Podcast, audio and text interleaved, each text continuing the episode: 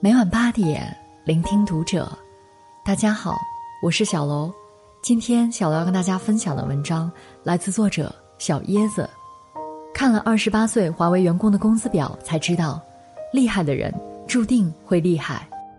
关注读者新媒体，一起成为更好的读者。之前，华为的一位前员工曾在网上晒出自己的工资表，他的职位是销售总监。本科毕业后，在华为工作了六年，后来离职。月薪最高的时候，包括年终奖和股票分红就有十八万，其他月份基本是四万多，总收入那一栏显示着一百多万的工资，令人羡慕不已。评论区里很多人不相信，年轻人不拼爹不靠背景就可以有这样的收入，但其实，很多厉害的人。他们的厉害都是有迹可循的，要拿到那份工资，就要有相应的本事、经验，成长速度也要比其他人更快。华为的员工收入一般包括三部分：工资、奖金、分红。职位等级越高，分红占比越大。一般应届生进入的是十三级，正常的发展速度三年升一级。但如果有特殊或重大的贡献，可能在短时间内升几级，等于说是与能力挂钩的。之前有个 HR 就看过一位华为高管的简历，级别为二十一级，月薪为二十七万，叹为观止。而华为令人羡慕的绩效福利背后，还有极其严格的考核机制，评级为 D 就意味着可能被末位淘汰。评级连续三次为 C 就不能涨工资，在这种狼性管理下，从华为出来的优秀人才到了其他公司，一般也仍然可以保持高收入。所以，不是华为工资高，而是优秀的人拿的工资大概率会高。厉害的人因为有达到金字塔顶端的实力，到哪里都注定厉害。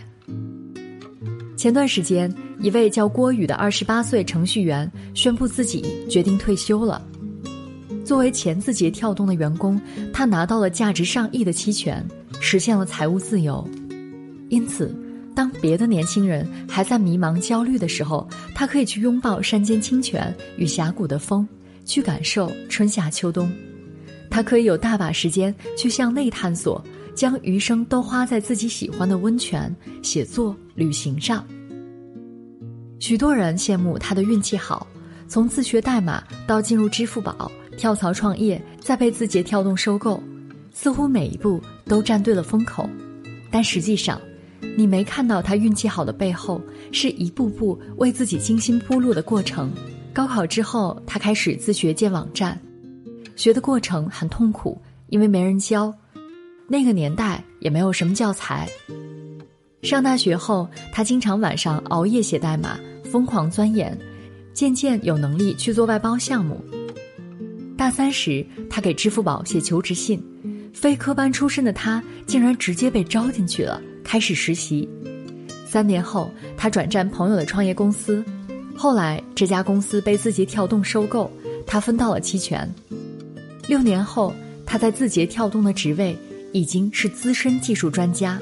而期权价值起码达到了零点五到四个亿人民币，他还擅长投资，用在股市赚到的钱，在日本购置房产，达到了百分之十左右的收益，而这一切都是靠他强烈的目标驱动，一步步朝着对的方向积累壮大自己的财富。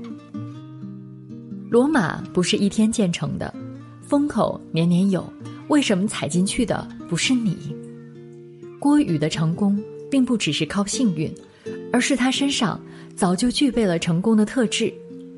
厉害的人，因为有比别人强的目标感，很早开始就注定厉害。作家陶妍妍写过，她认识的一个理发师是个九零后小哥。有一次，陶妍妍去找小哥做发型，看见他工作台上放着很贵的吹风机，陶妍妍打趣他：“看来你很受重用啊。”老板配的装备也升级啦。小哥一边帮他擦头发，一边腼腆的笑着：“自己买的，好用，对你们头发也好。”三千块的吹风机，他竟舍得自己花钱买来，只为给顾客吹头发。两年后，小哥升级为发型总监，升职速度像火箭一样快。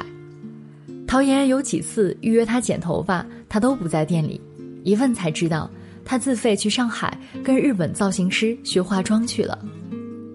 陶岩不解，一个当红发型师不在店里好好接单赚钱，跑去学化妆。小哥后来跟他解释，因为造型是整体感，客户消费在升级，我要提前考虑到。我还准备明年去学服装造型。后来他甚至在店里准备了一个化妆包，每次给客人做完发型，都会给他们化个淡妆，拍照发在朋友圈里。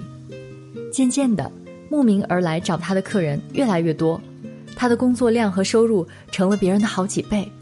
所以，别以为不起眼的岗位只会毁人前途。有本事的人。能从千篇一律的工作中脱颖而出。如果你只满足于现状，那么你的能力也会一直停留在基础层次，很难有进一步的发展。而如果你能打破舒适圈，拓宽向上的渠道，才能让自己一直走上坡路。厉害的人因为爱持续精进自己，在哪个行业都注定厉害。有这样一个故事。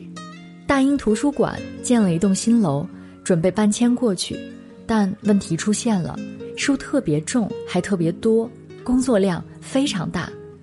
有人估算，至少要花三百五十万美元才能把书都请人搬完。如果你是馆长，你会怎样用尽量少的钱把海量的书搬到新馆去？雇佣更便宜的人吗？还是发动所有的员工及其家属？亦或是要求新馆建设者承担这个义务，很多人都陷入了思考困境，苦苦找不到答案。这时，有个年轻人出现了，自告奋勇对馆长说：“我来帮你搬，找一百五十万。”之后，年轻人在报纸上刊登了一则消息：从即日起，大英图书馆免费、无限量向市民借阅图书，条件是从老馆借出，还到新馆去。于是，那个年轻人花了不到五十万，就完成了这个看似不可能的任务，顺利成为百万富翁。《教父》里有一句话：“花半秒钟就看透事物本质的人，和花一辈子都看不清事物本质的人，注定是截然不同的命运。”就像年轻人仅仅是从搬书的思维模式转换为还书的思维模式，就轻松解开了迷局。许多牛人都有一个共同的特质，能够找到事物的底层逻辑，并能迁移运用它。他们擅长让复杂的事简单化，找到一个复杂事物相通的点，理清底层逻辑关系，就能找到解决问题的突破口。厉害的人因为有看透事物本质的能力，在哪种情况下都注定厉害。有个词叫马太效应，指的是。厉害的人会越来越厉害，而弱者则会越来越弱。身边有太多人沉迷于短期快感之中，将生活过得浑浑噩噩，陷入了恶性循环。他们安慰自己：“不要急，你要相信大器晚成，是金子早晚都会发光。”大器晚成的前提条件是你自己本身就是大气。只有厉害的人才注定会越来越厉害。我们怎样才能向厉害的人靠拢，让自己也变成顶级优秀的人呢？付出努力，慢慢磨练出到达金字塔顶端的实力。制定计划，对自己的人生要有比别人更强的目标感。持续精进，在自己的赛道上精耕细作，单点极致。深度思考，学习找到事物底层逻辑的能力。所有的强大。都有迹可循，在别人看不见的地方默默努力，时间会给你答案。共勉。